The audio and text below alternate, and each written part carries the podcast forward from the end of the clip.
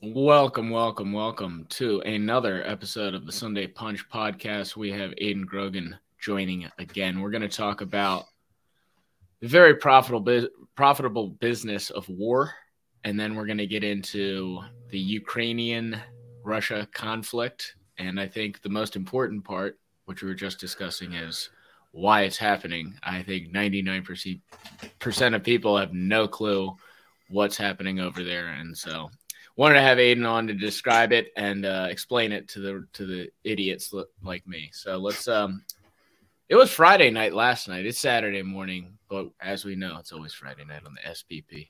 Friday night, I'm thinking that we just might fly away to someplace they don't know who we are. Now I'm riding shotgun in your car. We drive through the city like explorers going 65. Flowing hair flying across your face. We left on Friday, now it's Saturday. Pressed jeans buttoned up, jeans iron slipping up. Red shoes walking slow, headphones blaring three stacks. Sunglasses flaring out, thick watch hanging low. Studded belt pulled taut, three stacks on the radio. Friday night, I'm thinking that we just might run away to some place. We we can be who we are. We can be who we are.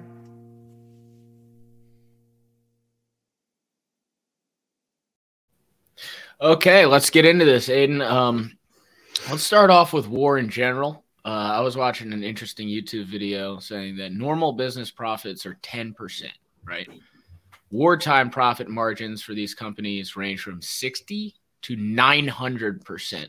And I thought it was interesting in your video uh, on your YouTube channel how you described how 21,000 new millionaires and billionaires were made in World War One. So, if you could just uh, explain the very profitable uh, business of war, that would be very helpful. Yes. So, war is profitable for two industries specifically uh, the industries that create all the armaments, so the weapons, the bombs, uh, the vehicles, and also the bankers who finance everything. So, in the case of World War One, uh, the the bankers of countries like the United States and Britain were giving huge loans to the Entente powers: France, Britain, uh, Russia.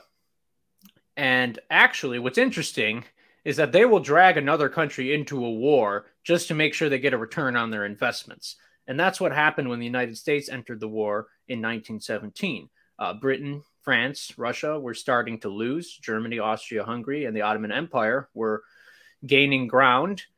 So the United States, in part, entered that war to secure returns on the investments of international bankers. And U.S. General uh, Smedley Butler, who was uh, in the Marine Corps, he wrote a pamphlet called "War Is a Racket," in which he outlined how in World War One there were, as you said, all these new millionaires in the United States because they profited so highly from the conflict. And another point he made is that if you want to stop this business of war, you should draft the politicians and the CEOs of the companies and the directors, as well as their children, before you send ordinary working class people to die. Yeah, I mean, here's some numbers that I had. Um, DuPont during war times, their profits increased 950%. Um, if we want to jump ahead here, during the Iraq war, KBR, the main logistics company, for food, food, ammunition, etc. They made thirty-nine billion dollars in a decade. Mm-hmm. Uh, their parent company is Halliburton. Just so happens it's where uh, Dick Cheney used to work. Halliburton CEO was paid forty-two million dollars in two thousand four. Titan was a uh, contractor for interrogators during this time. Their CEO made $47 million a year throughout that war. And then what, you know, wars are all backed by taxes. So we're paying for all of these exorbitant amount of uh, CEO profits, and then they jack up the prices, right? So you know it's wartime, so it really doesn't matter. So I was watching some interesting YouTube videos of during the Iraq War, Halliburton, you'd have to buy like a six pack of Coke, right? And they're like supplying it through the logistics team, and a six pack of Coke costs like seventy five dollars, mm-hmm. or like their cabinets that they were going to you know, hold all their stuff in in their rooms would cost like $850. Right. Yeah. And I think another war that we should mention uh, that's specifically uh, an American Fortune 500 uh, phenomenon was uh, World War II because the Ford Motor Company, General Electric, General Motors were all funding and assisting Hitler's war machine. Mm-hmm. And that's because they were all part of the network uh, of the Council on Foreign Relations and the Royal Institute of International Affairs in Britain. And this network wanted Germany to expand across Central Europe. They were going to let Germany take Poland. They were going to let them take Czechoslovakia and and Austria and even perhaps France, uh, as long as they didn't start a big war. But the reason that they were opposed to Hitler using force at the time was not because they were anti-war; they were the most pro-war people, as as was the case in World War One. But they knew that if they allowed Hitler to violate the Treaty of Versailles, then the British people would actually want to go to war to stop Germany from taking over the world, so to speak. But it all goes back to uh, these these few companies, the Ford Motor Company and General Electric and General Motors, that were assisting Germany's expansion in that time period. Can you explain the Treaty of Versailles?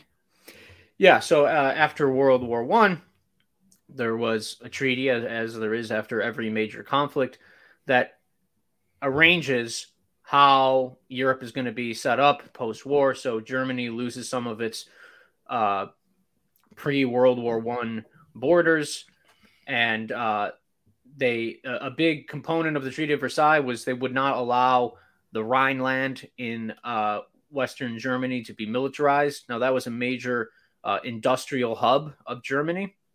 And uh, if it was demilitarized, then in the case of another war, uh, the French would have been able to plunge straight in to the Rhineland and uh, cripple uh, Germany's industrial capacity and thus render them incapable of waging a war to the east, which is what Hitler wanted to do and what he ultimately did do because the British allowed the Germans to remilitarize the Rhineland because they wanted them to expand. This was the secret policy. They wanted Germany to become a buffer against the Soviet Union because Russia was always a big enemy of the United States and Britain going back over 100 years. Mm-hmm. Um, I just wanted you to explain that just in case people didn't know. So yeah, yeah. just getting it's back to the... it is it is important for when we discuss uh, Russia and Ukraine because this all has to do with how the world was divided up since World War One, really. Mm-hmm. So, just on the business of war again, you mentioned uh, funding both sides. GM would make, you know, American tanks and, and vehicles, but they were they were also funding uh, Germany as well. So, just mm-hmm. funding another reason why war is so profitable because you can fund both sides. You don't yep. actually have to choose a side, and there is no kind of morality. But that was my next question: is do you think these companies i mean it's so american to be you know we're capitalists. We're going to sell to whoever. We're going to make as much profit as humanly possible. Do you think they should choose a side or or is it the smart decision to be on both sides? You know people will give gm or or mercedes shit right? But to me it's like why choose a side?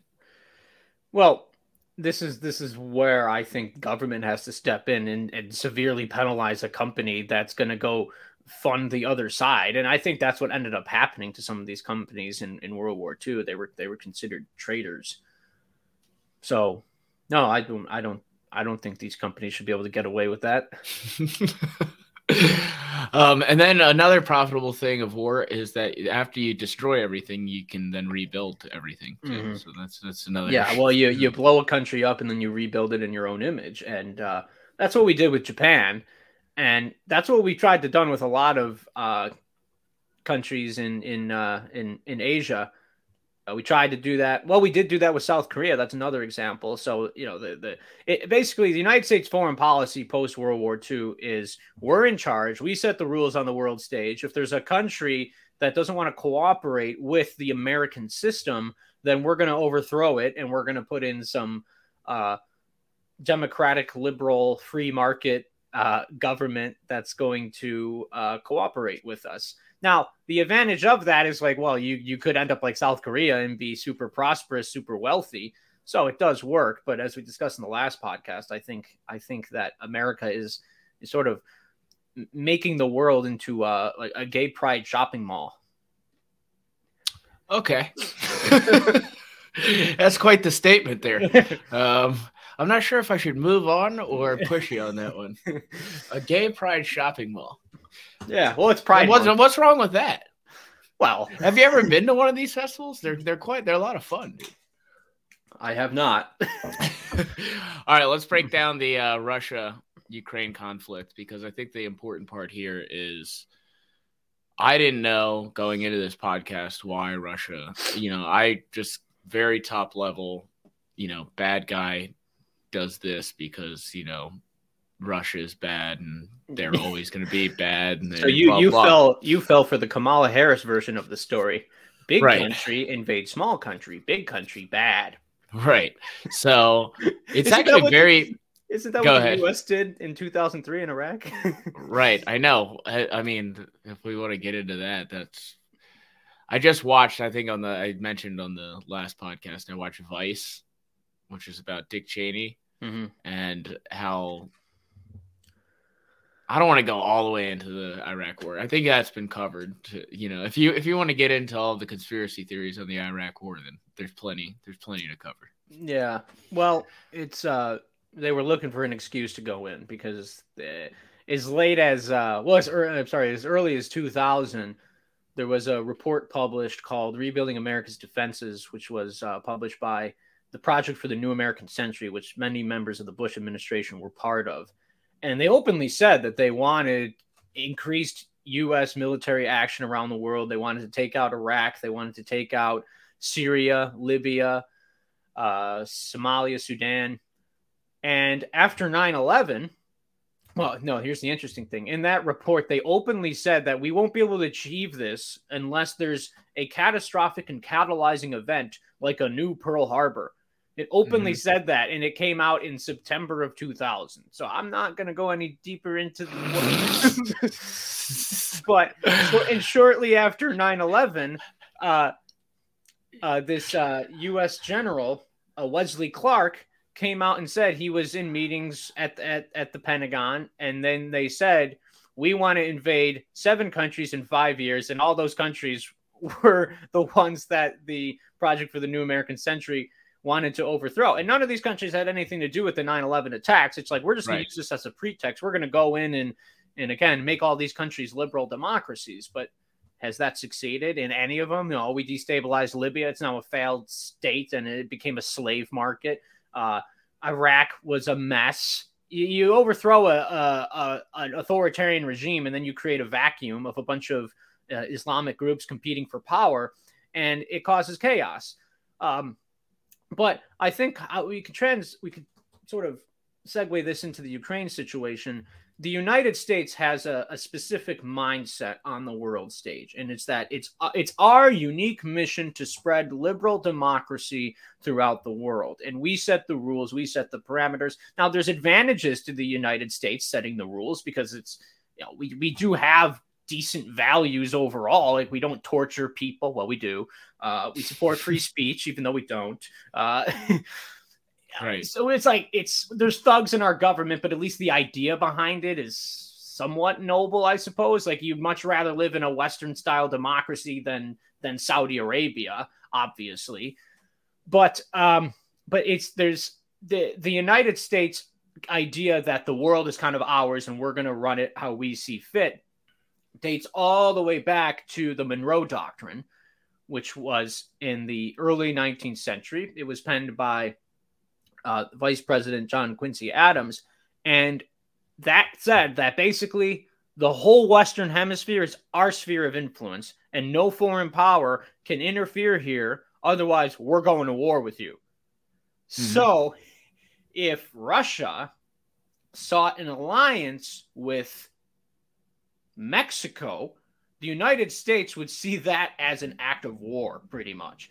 And okay. the same goes for this actually happened in uh, the Cuban Missile Crisis because the Soviet Union had missiles in Cuba pointed at the United States. Now that's not good, and obviously we we had to put pressure on Russia to get those missiles out of there.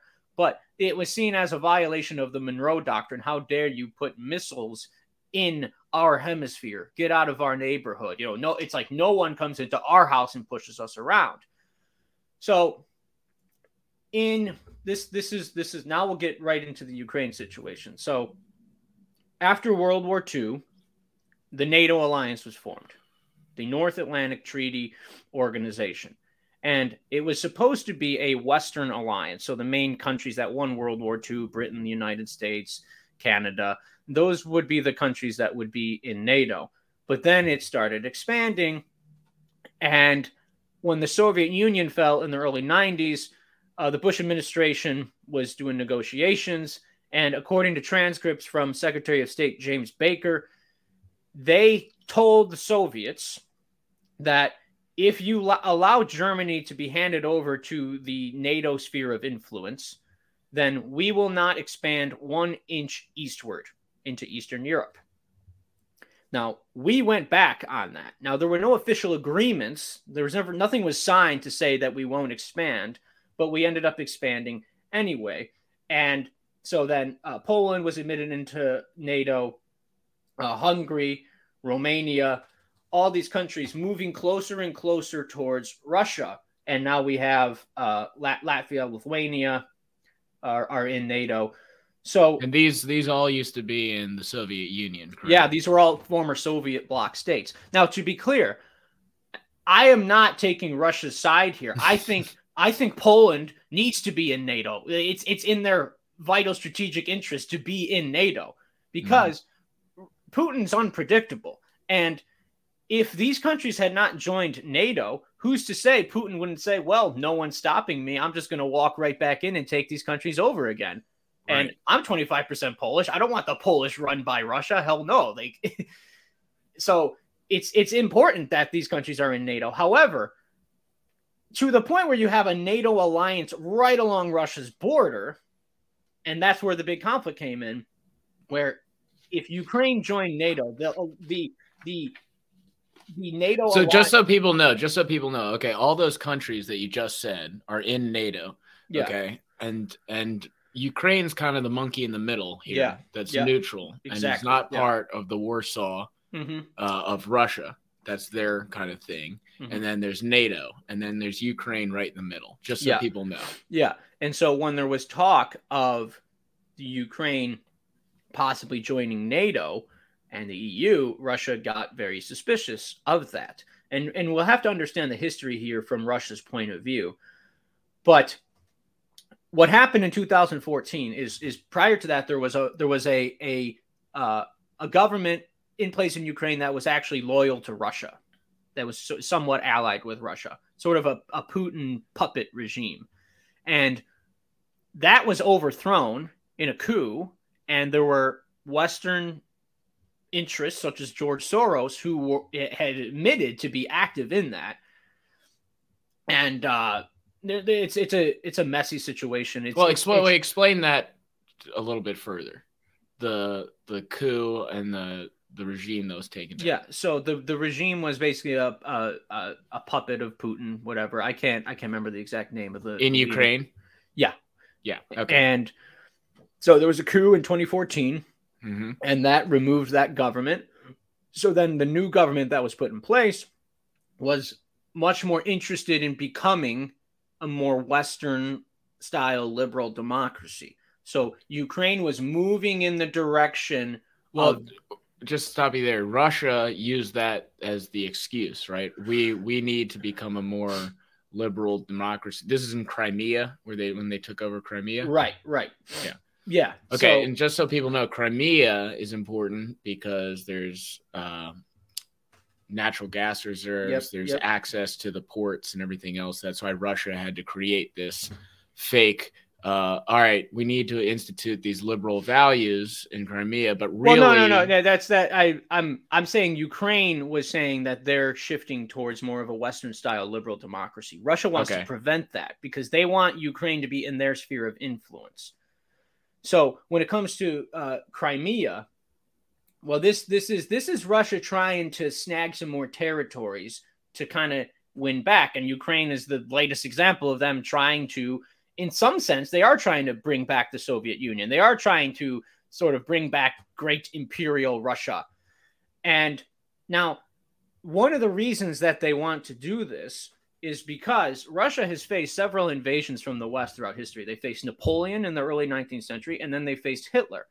And the region between the Caspian Sea and the Black Sea, the Caucasus, which is where they get their oil, is an extremely vital area for Russia.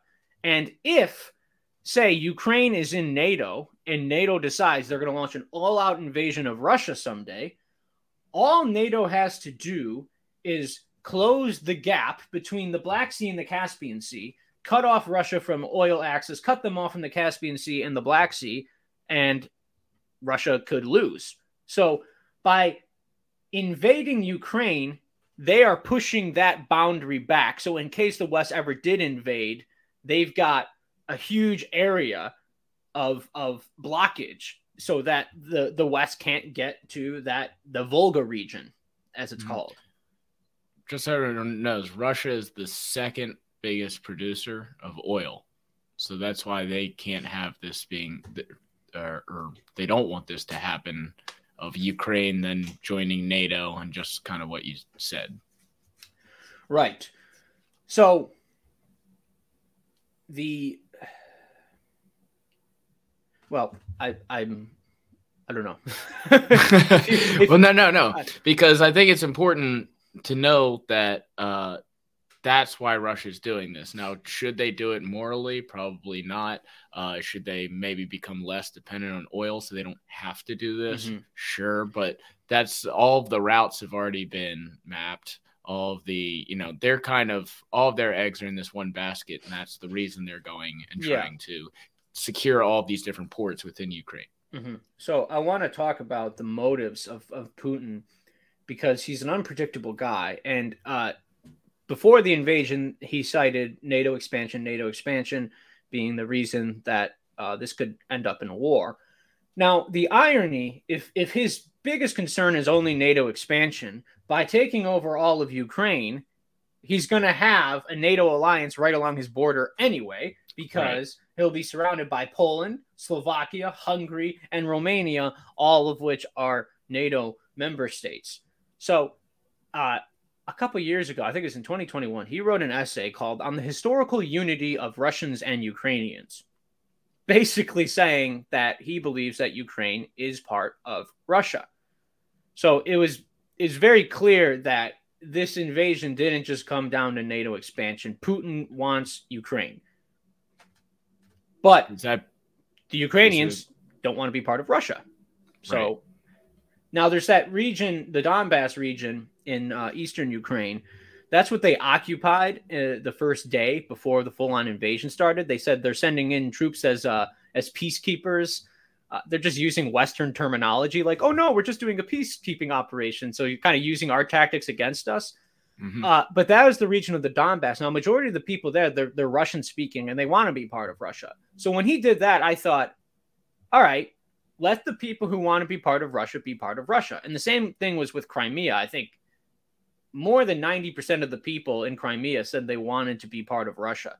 So if a country, if, if, if, a territory wants to be part of a, of, a, of a neighboring country and they speak the same language, let them. But uh, Ukraine does not want to be part of Russia. The vast majority of the people there do want to become more allied with the West. Uh, they speak a different language. They have a different culture, regardless of what Putin says. And he should have respected the democratic will of the Ukrainian people, but he didn't and launched an all out invasion that's been the first major war on the European continent since World War II. And uh, according to the New York Post, which I think they got this data from the Ukrainian government, there's been about 30,000 Russian troops killed so far. And that's, that's a lot. The Iraq war, a few thousand. So mm-hmm. That's interesting. What, what's the reasoning behind that? Well, because it's it's it's a massive war. It's a extremely it's this isn't. I know, like, but it's like that's a lot of people. Yeah. Well, I think that that statistic is a bit inflated. I think the Ukrainian government's trying to make it seem like they're doing more damage than they are in some cases, but it's still probably at least fifteen thousand. It could be as high as thirty thousand. Another interesting thing is when Russia took over Crimea, right?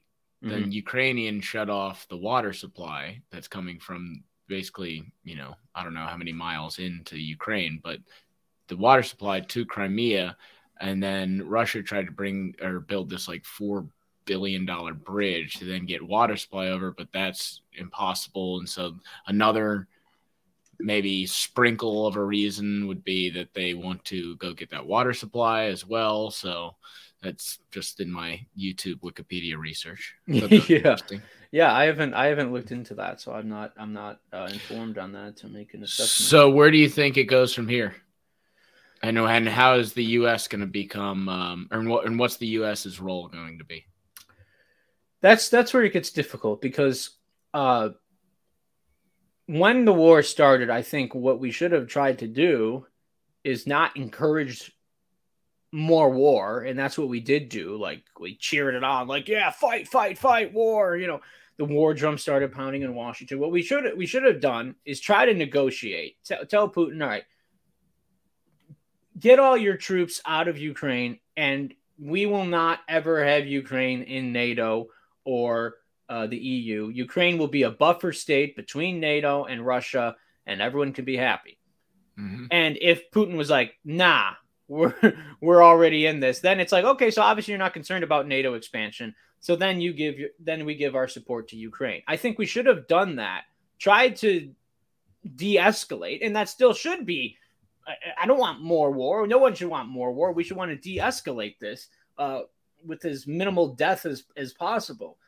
Uh, George Soros says this is going to lead to World War III. On the other hand, mm-hmm.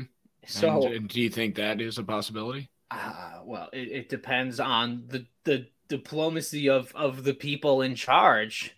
Depends on Antony Blinken, our our wonderful Secretary of State. Uh, yeah, it's it's I you can't underestimate uh, the willingness of the United States government, given our history, to get us into a war. And this is this is where we should talk about. Uh, the United States has wanted to penetrate the Russian market for a hundred years. They've wanted Russia to become part of the global order. And this is where I want to read this quote from a historian from um, University of Idaho. His name is Richard Spence.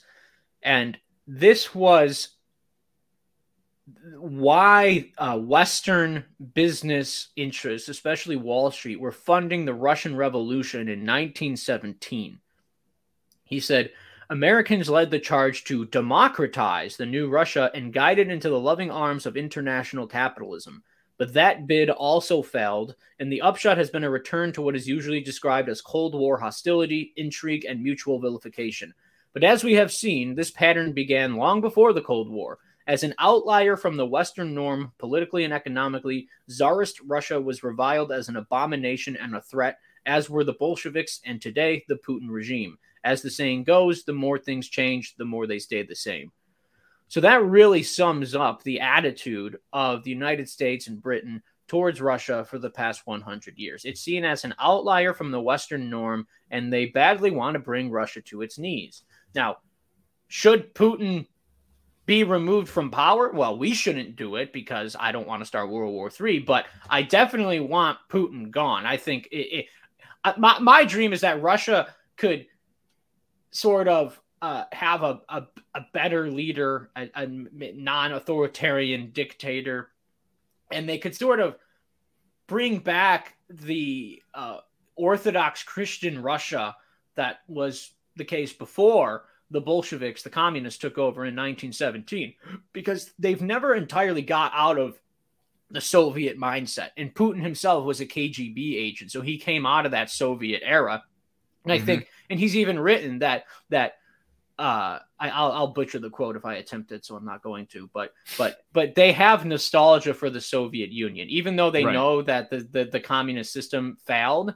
They still miss the glory days of the Soviet Union, even though they were not glorious. But but the people in charge over there, they they still are trying to live that out, and I think that it, they just need to just erase the Soviet Union from their history except that you know this was a very bad regime that killed millions and millions of people and they need to restore the the the orthodox christian russia of the 19th century without being imperialist can you explain that without being imperialist russia always wanted to expand so when they'd have their czars it was always the czar would want to conquer more territory for the russian empire and uh, I, I'm just on principle, whether it's the United States doing it or it's Russia doing it, I am against imperialism. We need not like all the nation states in the world are basically drawn now. Everyone, everyone's got their space based on the post-war consensus, and so it, it, it's never going to happen. But it just, they just needs to just countries need to stop having this this drive for more territory, more resources just mm-hmm. respect mm-hmm. the democratic will of people everywhere to look out for their own affairs, to take care of their own people, to put the, the interests of their own country first. And then and then and then of course there should be some body like the United Nations where there where we can solve international disputes without trying to become a world government. That's my stance. But but unfortunately you still have But what if you live in a place with no resources? Don't you need to expand? Well, or just move and then no one lives in this place. It's just some random place that has land. Well, see, th- th- that's that was the issue with uh, Japan in uh, World War II. They had two choices. They could actually democratize and liberalize a bit and kind of join the international system, and so then they would have more imports from uh, the West. Well, because Japan doesn't have a lot of resources, the island of Japan. So, so, so Japan decided, well, we're going to be militarist and we're going to acquire resources by force. So that's why they started expanding throughout the Pacific. Uh, so I think the the instead of war, countries just need to cooperate uh, politically and economically with with other nations. And see, Japan could have done that. They didn't need to uh, invade the whole Pacific and invade. Uh, um, Manchuria. But they did because they thought we're not gonna we're not gonna play by anyone else's rules. We're gonna take the resources for ourselves. So it's the the, the issue with uh, foreign policy and and uh, international relations is it's so complicated, and it comes down in the end. It doesn't matter if you're liberal or conservative. It's it's very complicated. The world is like a chessboard with different different pawns uh, trying to to to advance. And so I don't have the solution. In, in, in anyone who does think they have a solution um, is lying because it's it's it's it's just it's conflict and there's always been conflict in the world and there always will be conflict. So I think the only thing you could do is just try to de-escalate it when it happens to minimize the damage, minimize the destruction and the death. Mm-hmm the right's argument is that if Donald Trump was in power, that maybe this whole Russia invasion doesn't happen. Do you agree with that? I do agree with that because because uh, Trump broadcasted to these uh, world leaders that he was basically a crazy son of a bitch, and apparently, according to what he said, he told Putin that you better not invade Ukraine under my watch. If you move on Ukraine, I will strike Moscow. That's what he apparently said. He said he's just going to launch missiles at Moscow. And so Putin was like, You're not going to do that. And then he's like, Oh, I will. I will. and so Putin just thought, All right, I'm I'm just not going to test this guy. And then you get Sleepy Joe in there. And these, uh, it was a perfect time for Russia to do this because they're looking at the United States and they're saying, that country is collapsing. The the social fabric in the United States is is falling apart. They're they're they're obsessed with race and gender. Uh, they have no national unity anymore. They just withdrawed from Afghanistan, which was a disaster and an embarrassment for the United States on the world stage. And they've got a president who can't even put together a coherent sentence. So for Russia, they thought now's the time. Let's do this because they probably mm-hmm. wanted to do this for years. But uh, you know that's what happened. The, the United States influence is is declining, and so now hostile foreign powers are are trying to make their moves. Isn't the wouldn't the opposite argument be that if they did that and then Donald Trump called his bluff and actually wouldn't that go to George Soros's uh, World War III argument? Well, you're just saying Putin would never do that. He he would not have moved on Ukraine under Trump. I don't think so. I think okay. I think because and it like when this happened, I thought I really underestimated how great it was to have Trump as president because the world was stable for those four years.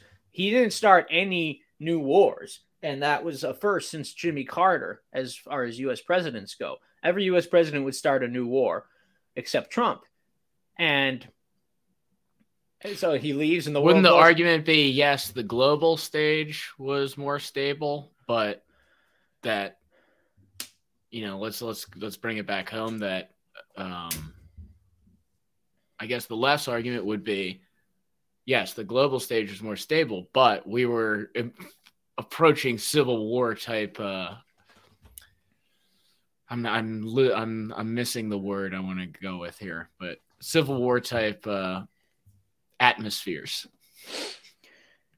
Well, because because he was stoking the flame, right? He well, knew who yeah, his base was. They'll they'll blame it on him, but I would I'd say that uh, the media had the biggest role in that because Donald Trump became president and the whole intelligence community and the mainstream media and the Democratic Party and uh, international NGOs, organizations. No one wanted Trump from the from the system, from the establishment, and so they set out to destroy him. And so I think this mass hysteria that we saw on the left that that was just rioting because of Trump is because all that's all that is instigated by the media. If if Donald if if uh see if Donald Trump didn't have his stance on US foreign policy, trade, and immigration, even if he was like right wing, even though he wasn't that right wing, they would not have attacked him as they as they did. The reason that they wanted Trump out of there is because he did not align with the the establishment consensus on trade, immigration, and foreign policy. Those three issues. That's why they wanted Trump out. Okay think that's good. Um, anything else you want to add on the Ukrainian uh, Russia front?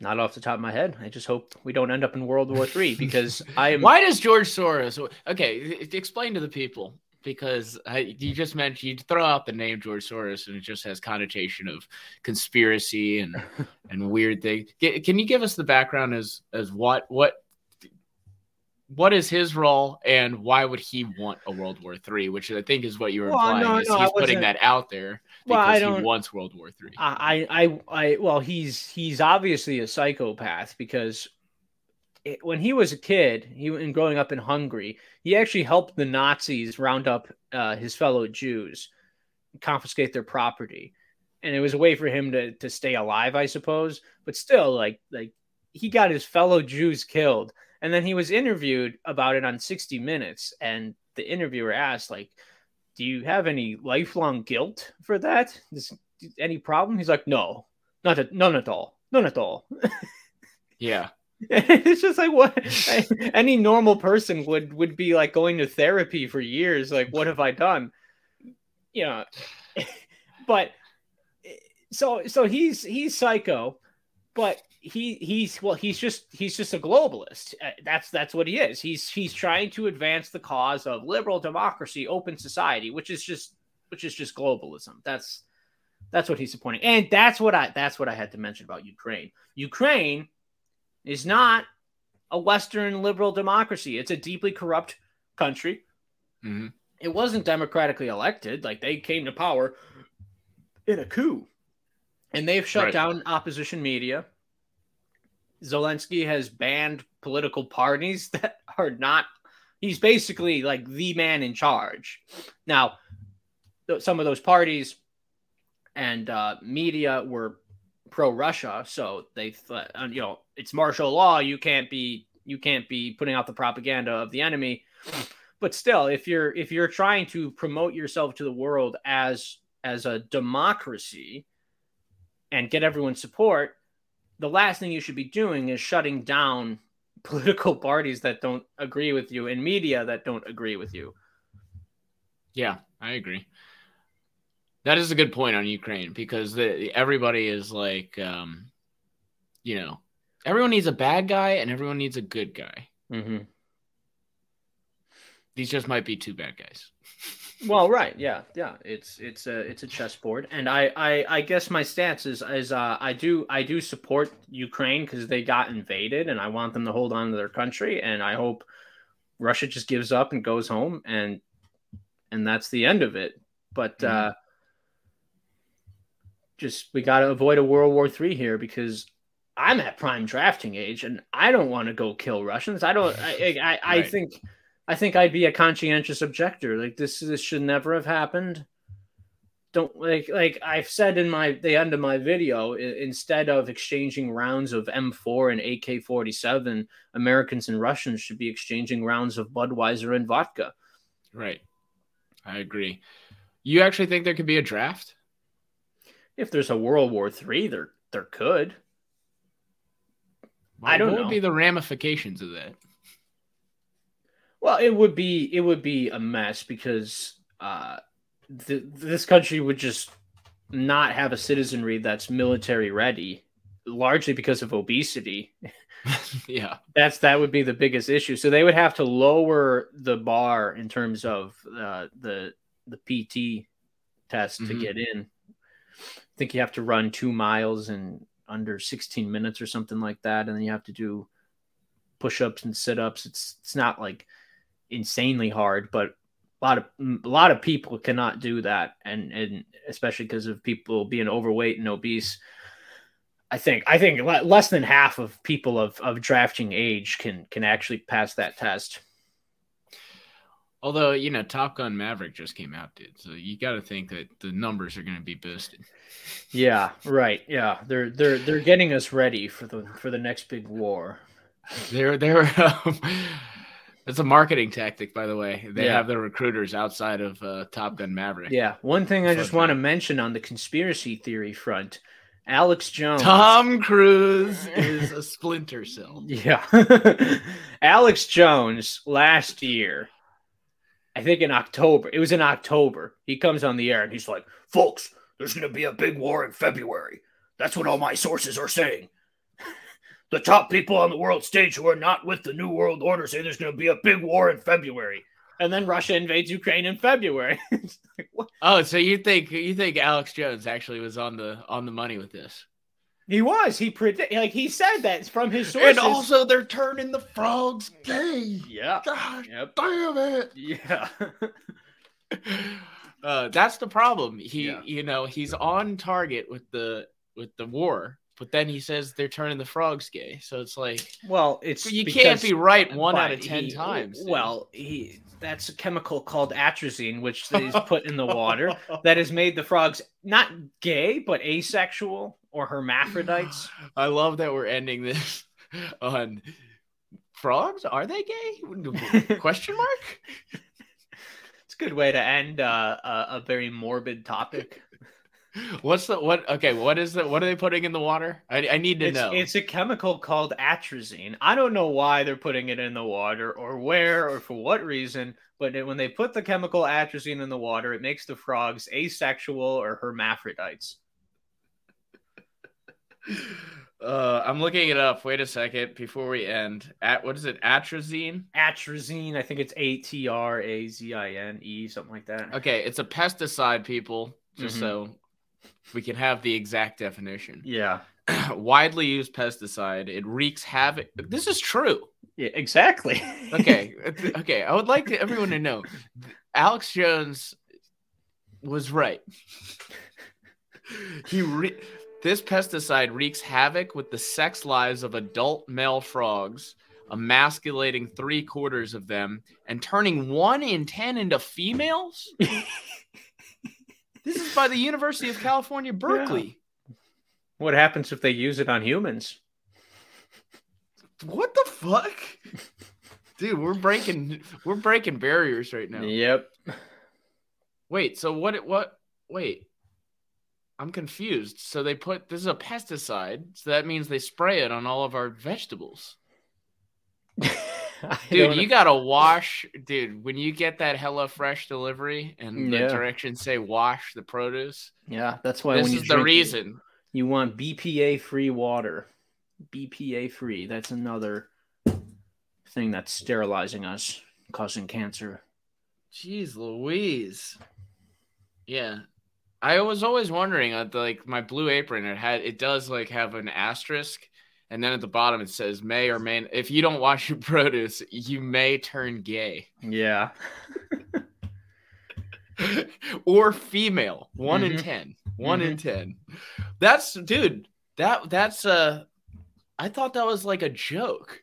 No, no, it's real okay, on that note, we end this episode of the Sunday Punch podcast. Wash your produce. Uh, really good videos on this, by the way. Uh, just type in "Why is Russia invading Ukraine?" Uh, Real Life Lore has a great video on the whole conflict. It's about 30 minutes long. I didn't know anything about it. I'm one of those uh, just on top level Twitter people where I, I didn't know anything about an actual giant war that has 30,000 casualties.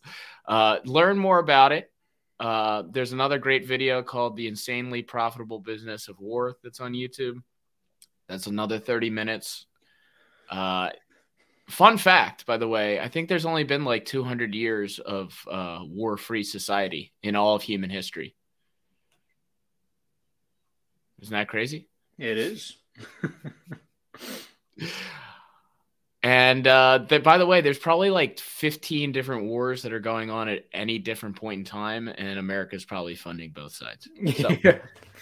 on that note, it is Saturday at 11:17 a.m. But as we know, it's always Friday night. Thanks for joining. Thanks, Aidan. Friday night, I'm thinking that we just might fly away to someplace they don't know who we are. Now I'm riding shotgun in your car. We drive through the city like explorers going 65. Flowing hair flying across your face. We left on Friday, now it's Saturday. Pressed jeans buttoned up, jeans iron slipping up. Red shoes walking slow, headphones blaring three stacks. Sunglasses flaring out, thick watch hanging low. Studded belt pulled taut, three stacks on the radio. Friday night, I'm thinking that we just might run away to some place we we can be who we are we can be who we are